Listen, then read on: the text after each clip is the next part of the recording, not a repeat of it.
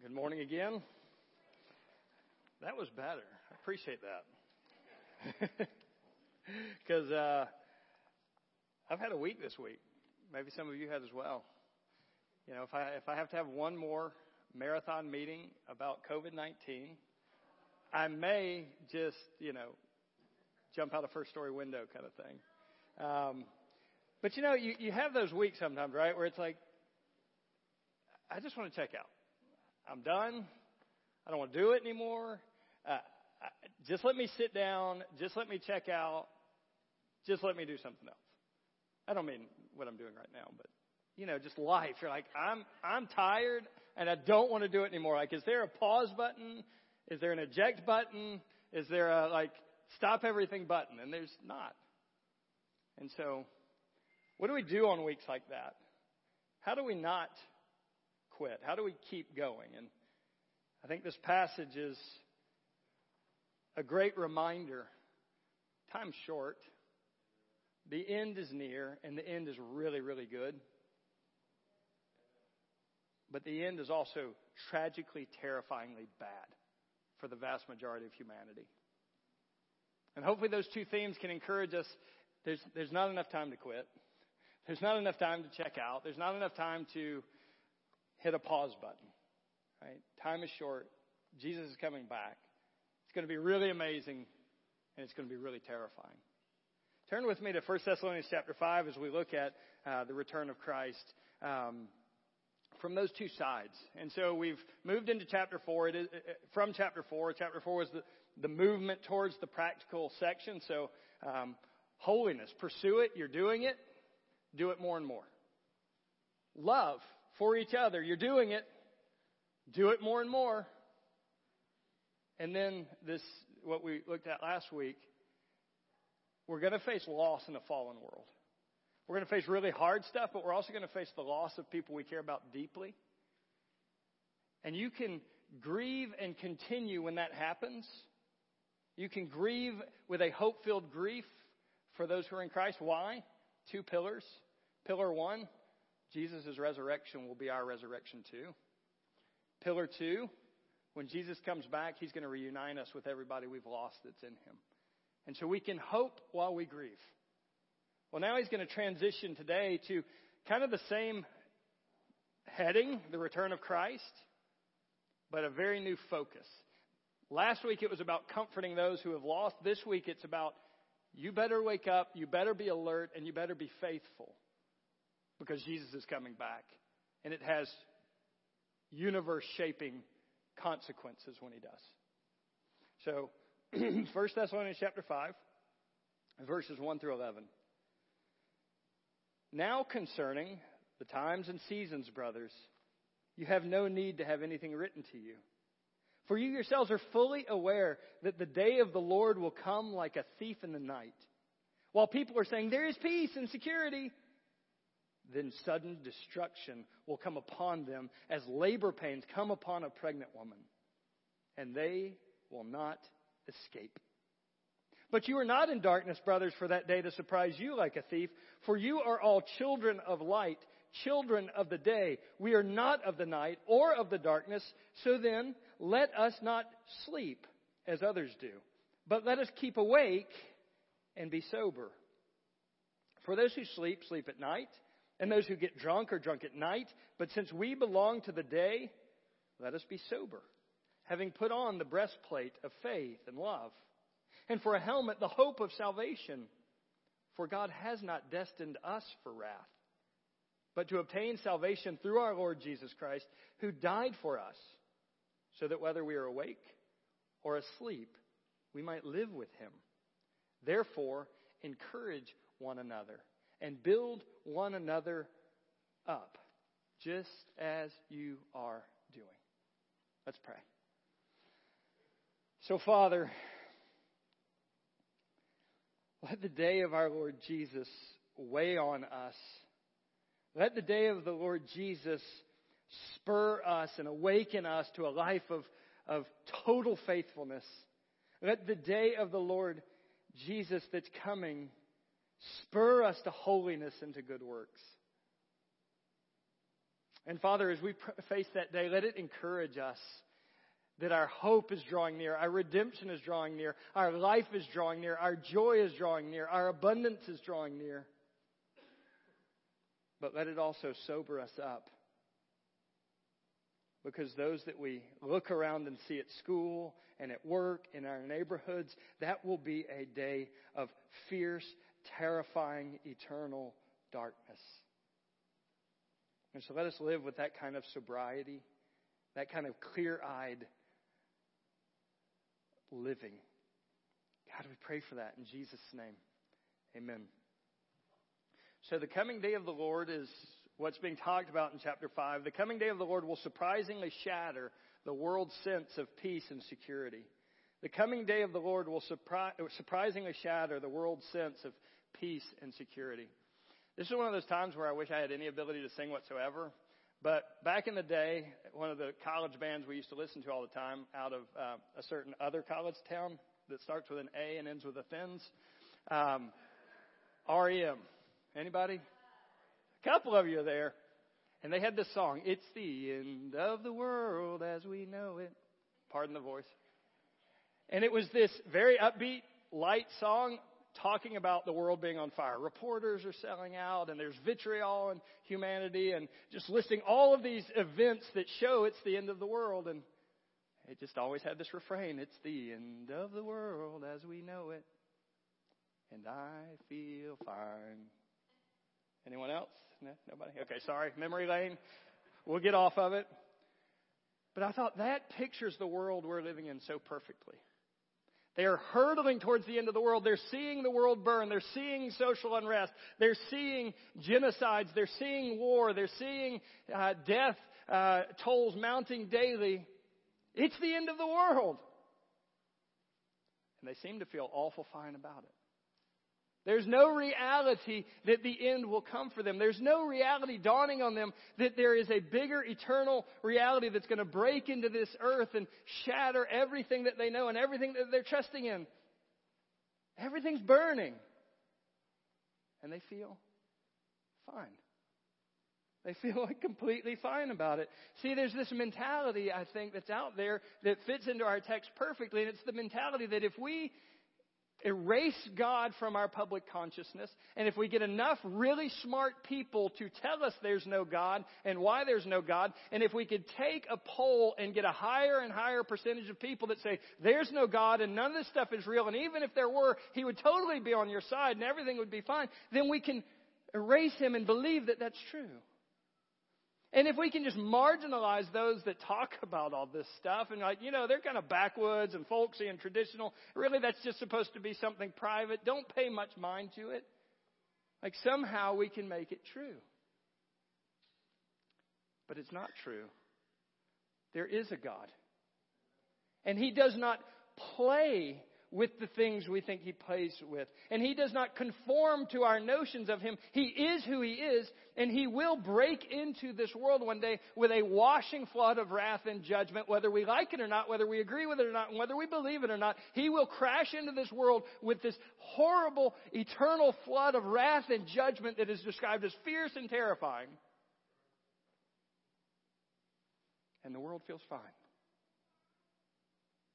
The world feels fine.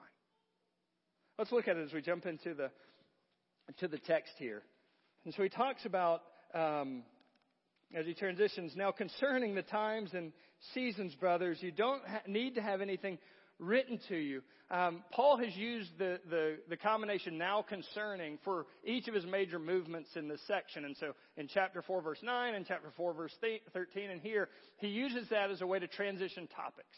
And so we know that we're coming into a new topic that's going to have a lot of connections with the last one, which is the coming of Jesus. But we know we're moving on to a new topic, and he changes it from the coming of Jesus being the word that he's used throughout the book to the day of the Lord.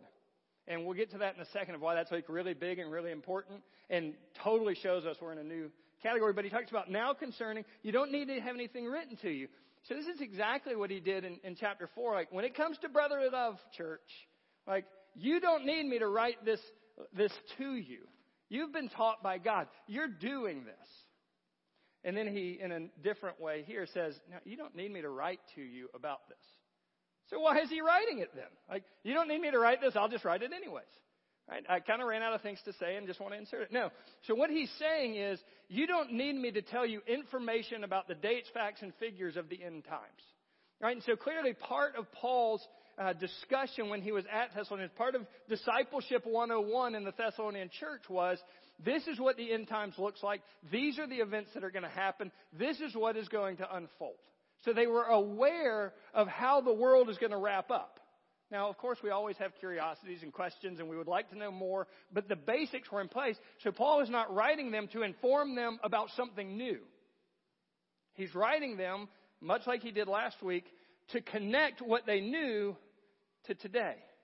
Right? It's really hard to think about, oh yeah, there's this coming day of the Lord that's going to wrap up all of human history. Why does that matter Monday morning when I don't want to wake up as the alarm goes off?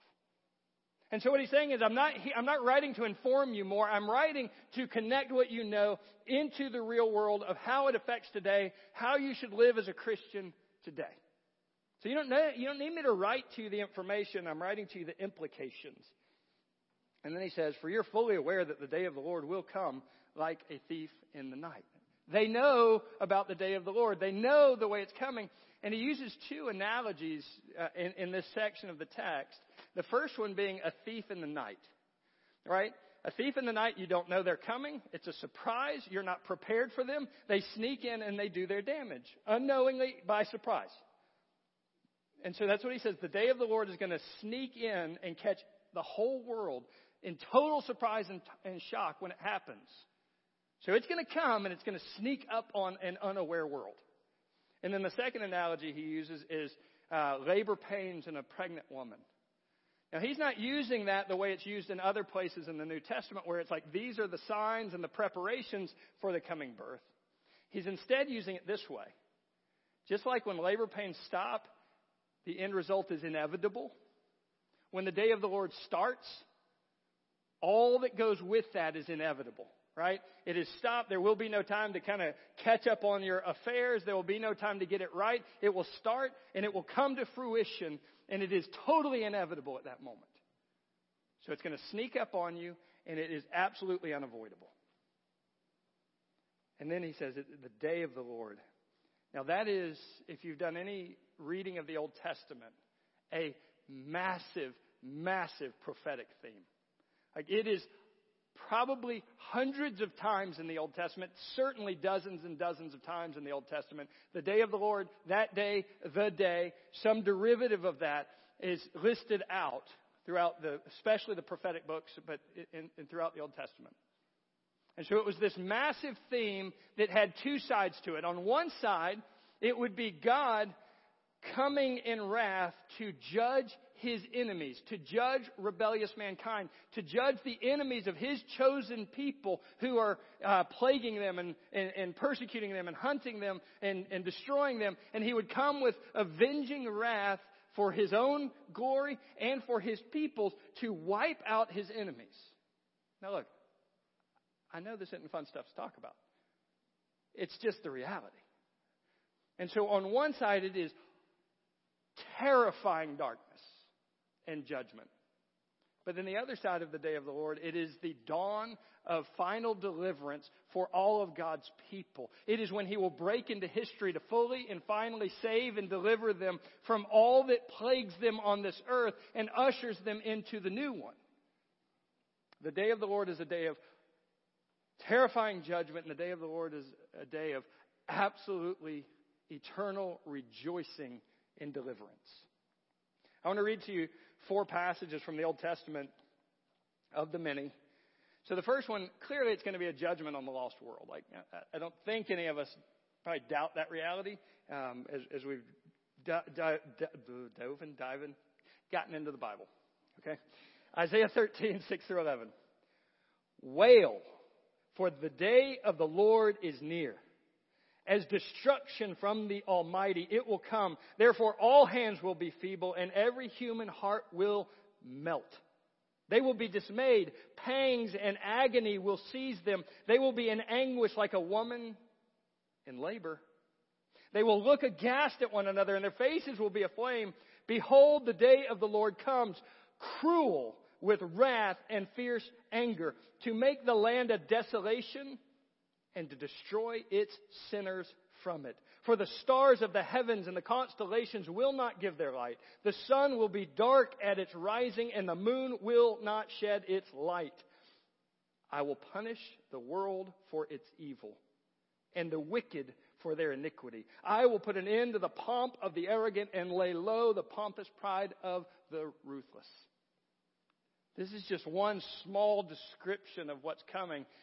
Wail, be dismayed, fierce anger, and all of the heavens light will be shut off.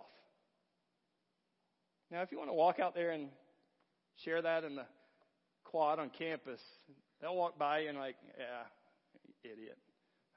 oh, you're one of those people, right? Except for the sovereign God of the universe declared that it's true, whether it's dismissed or not. But then for those who are believers, look at what it says. Joel or Zephaniah 3, 14 through 18. Zephaniah 3, 14 through 18. Sing aloud, O daughter of Zion. Shout, O Israel. Rejoice and exult with all your heart, O daughter of Jerusalem. The Lord has taken away the judgments against you. He has cleared away your enemies. The King of Israel, the Lord is in your midst. You shall never again fear evil. On that day, on that day, it shall be said in Jerusalem, Fear not, O Zion. Let your hands, let not your hands grow weak. The Lord your God is in your midst a mighty one who will save. He will rejoice over you with gladness. He will quiet you with his love. He will exult over you with loud singing. I will gather those who mourn for the festival so that you will no longer suffer reproach. As loud as the end of times will be for the lost world as they wail and cry out in hopeless terror, it will be equally loud for those who are facing their deliverance. And even Baptists will shout on that day with loud praising exultation. And all of us will get loud all of a sudden and we'll learn that we have a voice to de- loudly declare the praises of God. Okay, thank you. But look at what God does. This is kind of, uh, this was really astounding as I read it. So the Lord will be in their midst and he will save. God will rejoice over you with gladness. God will quiet you with his love. God will sing over you. Can you imagine what it is like for the perfect God of the universe to gather his people and he do the singing over you instead of you do the singing to him? These two completely opposite pictures. But you know what? There's a third group. And I hope you'll be very attentive to this group because I think it's the group that would most challenge us. It is the group of the religious. Oh, yeah, the day of the Lord. That's awesome. God, go get them. Like, get those evil sinners that make fun of us and wipe them out. God, take me home. This is going to be awesome. And this is what God says to the religious this is what God says to the dabblers with Him who kind of play in and out of relationship to Him, who do all the good religious stuff, who do all the good religious singing, who do all the good religious sacrifices, who do good, all the good religious laws, but do not have a converted heart that is in love with their God, who is in relationship to their God. But they've got the religion down. And this is what he says in Amos chapter 5, 18 through 20. In Amos 5, 18, 18 through 24. Woe to you who desire the day of the Lord. Why would you have the day of the Lord? It is darkness and not light, as if a man fled from a lion and a bear met him. It is not, is not the day of the Lord darkness and not light, gloom with no brightness in it? I hate and despise your feasts. I take no delight in your solemn assemblies. Even though you offer me your burnt offerings and grain offerings, I will not accept them. And the peace offerings of your fattened animals, I will not look on them. Take away from me the noise of your songs. To the melody of your harps, I won't listen, but let justice roll down like waters and righteousness like an ever flowing stream. Did you hear that? Like there's this whole group of people that think, man, we're good with God. Come on back, God, and make it right. And that group of good, religious, with a little bit of idolatry on the side, good dabblers who play with God and also play with their lives in this world, who probably are really good church members. God says that day will be darkness for you and it won't be light at all.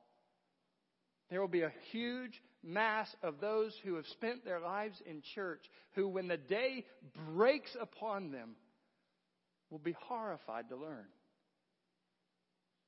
It's not a day, but eternal darkness that they'll be entering into.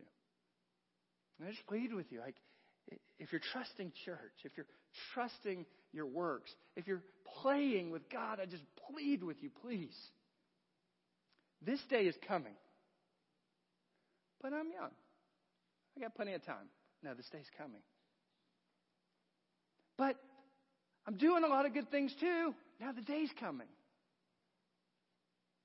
But I'm just a teenager. I don't have to take it that seriously yet. And the day's coming like a thief in the night.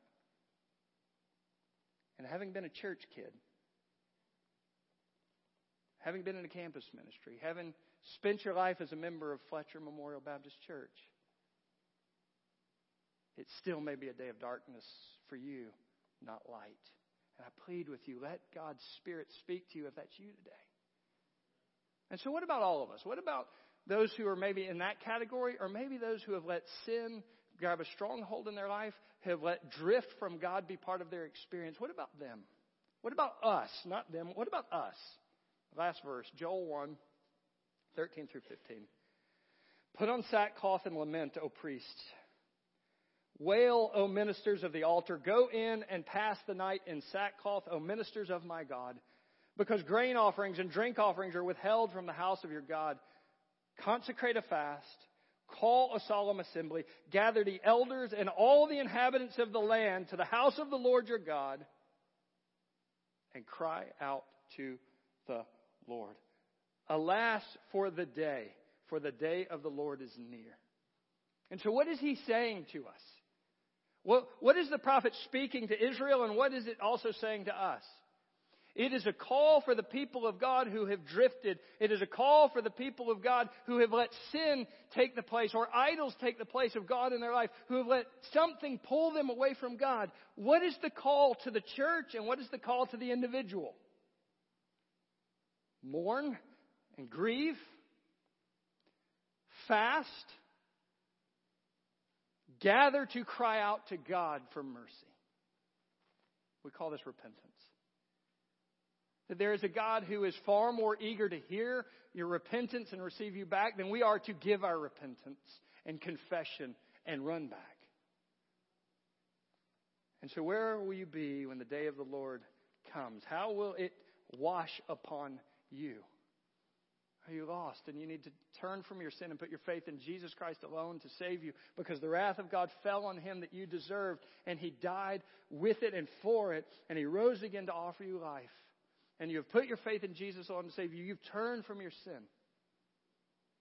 Those who have drifted, or, or, those who have played with God and played with church and played with religion, that it would awaken your heart that that's not nearly enough to stand before Him with.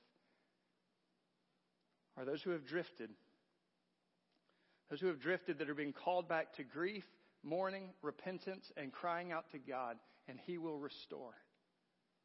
Are those who, with eager expectation, are going to wake up tomorrow knowing that at any moment Jesus may come back for us and my eternal joy will take over for my discouragement, my stress, my frustrations, my fits and starts of obedience, that it's going to come and it's going to be over. And then look as it continues. They say peace and safety or peace and security. While people are saying peace and security, sudden destruction will come. That word peace and security is thought to be possibly a slogan of the Roman Empire or people within the Roman Empire. Um, the Thessalonians are living in dead in the middle of something called the Pax Romana, the peace of Rome. It was a 200 year period where the whole empire and all of its moving parts were at peace with each other. Now, it was a brutal peace. It was a forced peace, but they were at peace with each other and there wasn't wars and factions and constant unrest within the nation. And so when the Thessalonians stand up in the middle of the squares of Rome and say, the day of the Lord is coming with fierce anger and wrath, repent because it's at hand. What are you talking about? We're at peace. What are you talking about? The economy is really humming. What are you talking about? Things are great. And it seemed like this idle, distant, ridiculous tale. And if you walk to Georgia Southern's campus or downtown Main Street, not that I'm recommending it, and you were to stand out and say, The day of the Lord is coming with fierce wrath, and the sun is going to get turned off with all of its light. Come on now. The economy is recovering. Come on now. Everything's great. Come on. You, that's an idle tale. We're at peace. Everything's fine. We're going to fix these few little issues and we're going to move on, just like we always have. Peace and security, peace and security. Everything's fine until it's not. And when it comes, it will come so suddenly, there will not be a time to settle accounts. There will not be a time to say, Oh, now, Lord, please. There will be, not be a time to go handle unfinished business in your life. Peace and safety. And the same thing as individuals. We walk around in the world and everything's fine. The lost people around you just walk around and everything's fine. And when you talk to them about a need of salvation and you talk to them about sin and you talk to them about coming judgment, yeah, whatever. And peace and security, everything's fine. I think I'll share this. I was reading an article this week, kind of unrelated to the topic. Not this topic, but there's a guy holding up a sign at a pride parade. And it said, HIV positive, queer, proud. And it broke my heart. Because you know what that sign really says? Death sentence. I live in opposition to God, and I'm proud of it. And when this virus takes his life, he will face this God that is not the one he wanted him to be. And his pride will be turned into eternal judgment. And you're like, oh, that's, but that's out there. That's those people. No, that's every single human being has a little cardboard sign. Death sentence, whatever it happens to be for you or me. Life in opposition to God. And we're proud of it. and the end of that life is destruction. And it's sudden and it's inescapable. That was just a little more brazen than we'd care to make our sign. Your neighbors would care to make their signs. Your coworkers would care to make their signs. Peace and security, I'm fine. There's no God, anyways, and if there happens to be a God and I was mistaken, surely He's okay with me because I'm living in my truth, and I'm living in my identity, and I'm living authentically me. So he must be okay with it, if he even exists at all. Peace and safety. Sudden destruction like pains of labor, and they will not escape. Let's move to the second point. All right, that's the bad news. Good news coming. So, um, the day of the Lord summons us to wide eyed embracing of our new nature the day of the Lord summons us to wide eyed embracing of our new nature. Um, you know, I'll have pretty large stretches, uh, seasons of my life where I, I feel like I'm kind of sleepwalking through it. Do you have that? Like, okay, alarm goes off, get the kids ready, grab a cup of coffee, you know, get ready for it, go to work, work, go to whatever activities, hobbies, meetings have to happen, go to bed, wake up, do it again and just kind of drift through life and just kind of routine through life and just kind of grind through life and same routine, same day, or same routine, new day, same routine, new day, same routine, new day. And I think we do that with our spiritual lives too, don't we? We kind of just sleepwalk through the fact that there is an eternal reality. We kind of just sleepwalk through uh, the fact that there is a God who is in relationship to us through His Son Jesus. We kind of just sleepwalk through our quiet times. And the day of the Lord, according to Paul, is meant to be this blazing alarm that you can't snooze, saying, Wake up to these realities. Wake up to God. Wake up to uh, the eternal realities. Wake up to the spiritual world that is real and operating. Wake up. And so, this few verses is a call to wake up. Look at it. But you are not in darkness, brothers, for, the for that day to surprise you like a thief. For you are children of light and children of the day. We are not of the night or of the darkness. And so, running throughout this text is the clear notion that we've kind of hit on is that there are two camps for humanity. And those two camps have nothing to do with our identities. They have nothing to, or our, our, our um, self-defined identities. They have nothing to do with our sexual preferences. They have nothing to do with our race or ethnicity. They have nothing to do with what the world says divides humanity up. You know what they have to do with?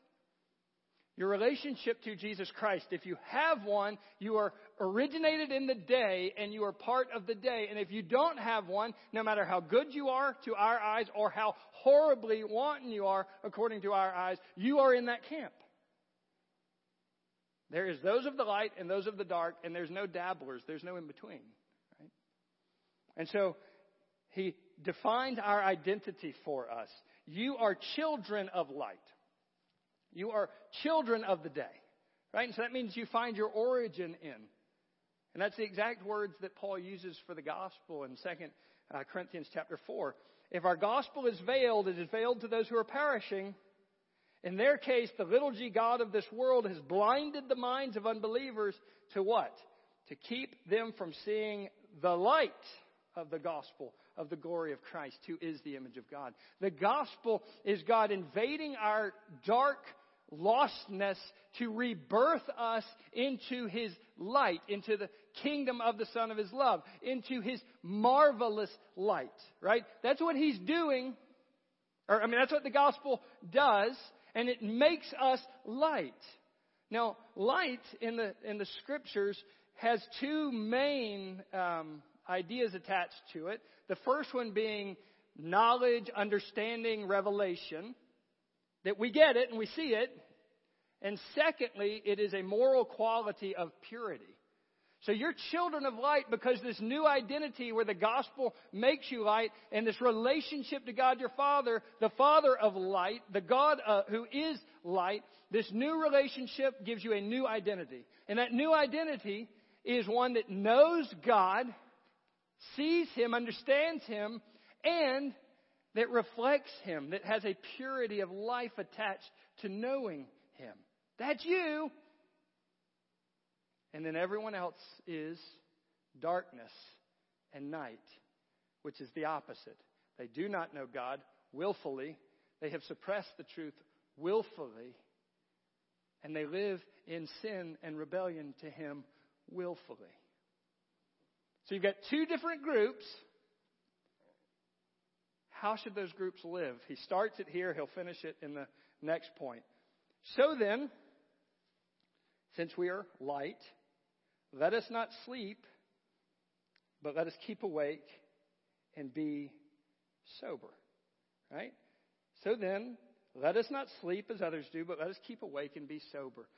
So you can live your life asleep, sleepwalking, blind to the reality of God, blind to eternal realities, blind to spiritual realities, blind to the day of the Lord, asleep. And if you live blind, you will also live drunk, is the word he's using for a lifestyle of silliness, wastedness, and, and sin. Right? And so he's using imagery here. And the imagery of drunkenness is people that act stupid, people that act irresponsible, and people that act morally bankrupt. Right? Not you, but your friends have gotten really drunk at a party. And you look at how silly they act. And you look at how many things and decisions that opened them up to that when they were sober would not have made with guys and girls they would not have made it with. And that's why you see the picture as that. And then there's those of the day who are awake. They see and know God and live in light of His reality. And they're sober. There's a self controlled Holy Spirit quality, right? Self controlled life lived under God with a conscious reality of God. That's what he means by sober. And so as we look at this, We have this new nature, this new identity, this new relationship to God that summons you and I to let the alarm bell of the return of Christ wake us up, to let the alarm bell of our genuine relationship to God as light wake us up, to then live the life actively and consciously for His purposes, actively and consciously related to Him, actively and consciously, faithfully facing each, each day, abiding and following and obeying Him. So let's quit sleepwalking. Let's quit sleepwalking. And men, I would especially challenge us. You are not designed to live a childish, immature life. You are not designed to live with as little responsibility as you can possibly take on. You are not designed to be passive while the world, while your family, while your friends pass you by, but you're too busy in your video games or whatever else to pay any attention. You're designed to be awake.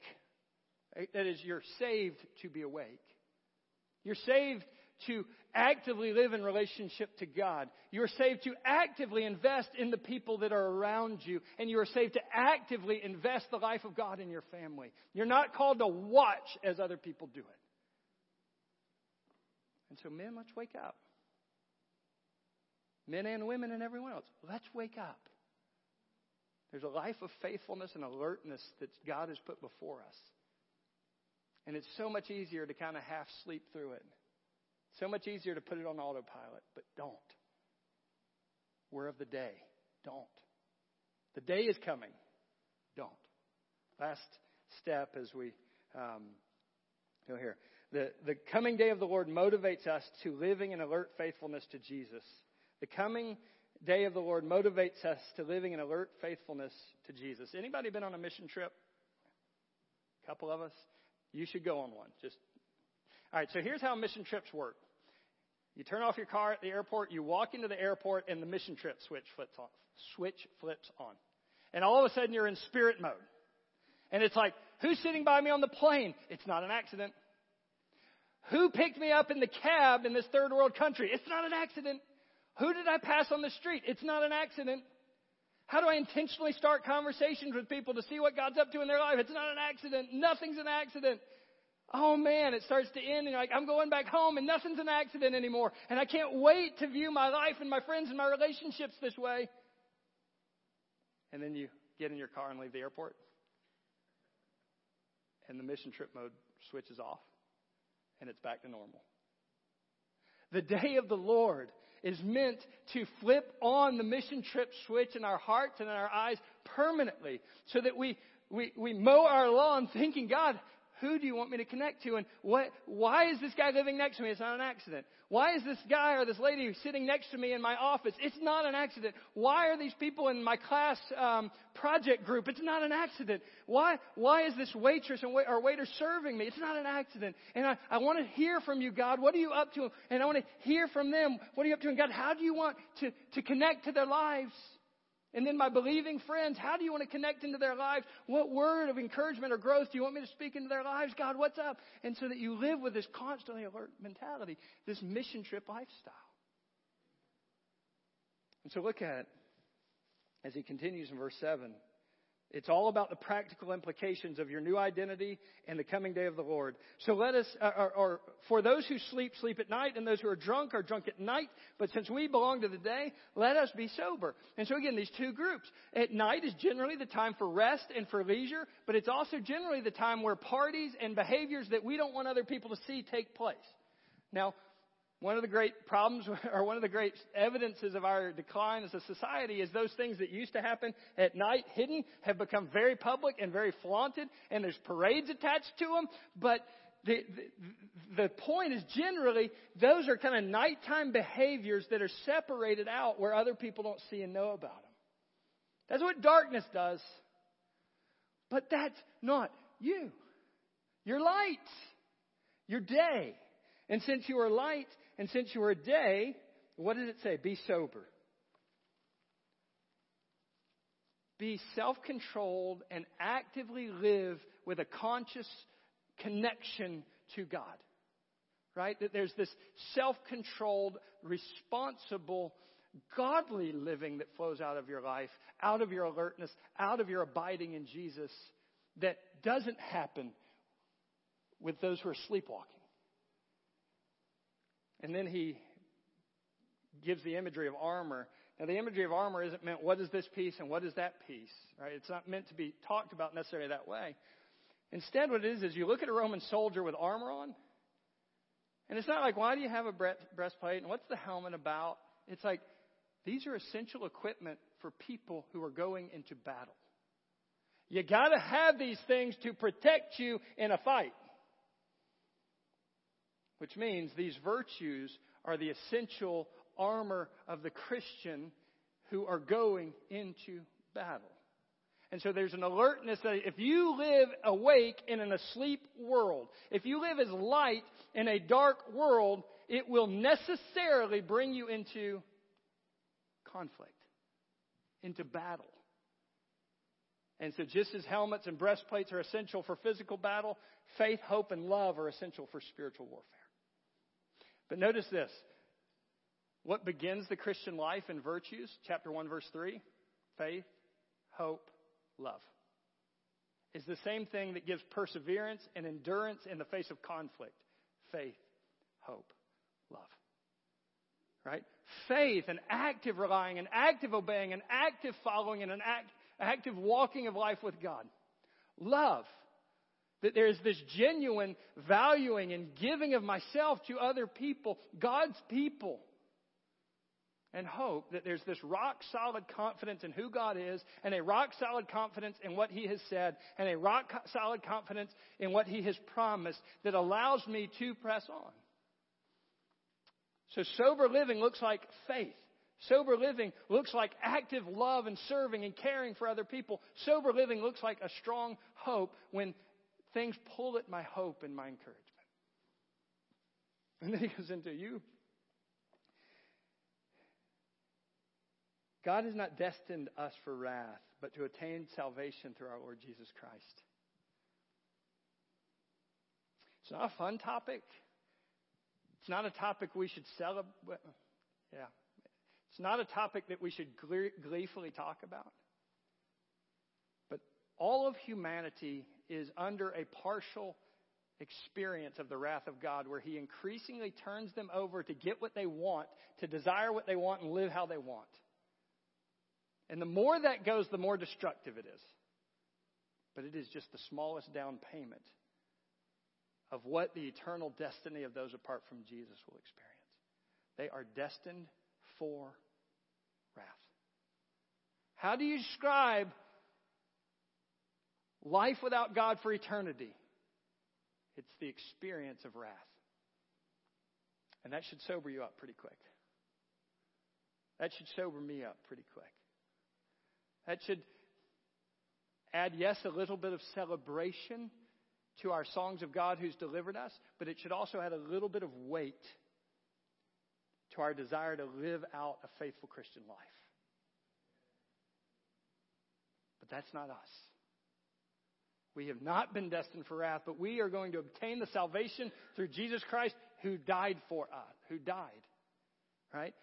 And so we have been saved by Jesus in the past, right? And we were delivered from the penalty of sin. We were set apart that there'd be no condemnation for us. We are actively living today in God's salvation now, where increasingly the power of sin is diminished in our life. And one day, the day it's talking about, we will walk into our final salvation. And that final salvation will be the total elimination of sin's presence in our life, where all the fullness of God's promises fall down into our lives and we experience the new heavens, the new earth, and the eternity that's with Him. And we have not been destined for wrath. We've been destined for that, right?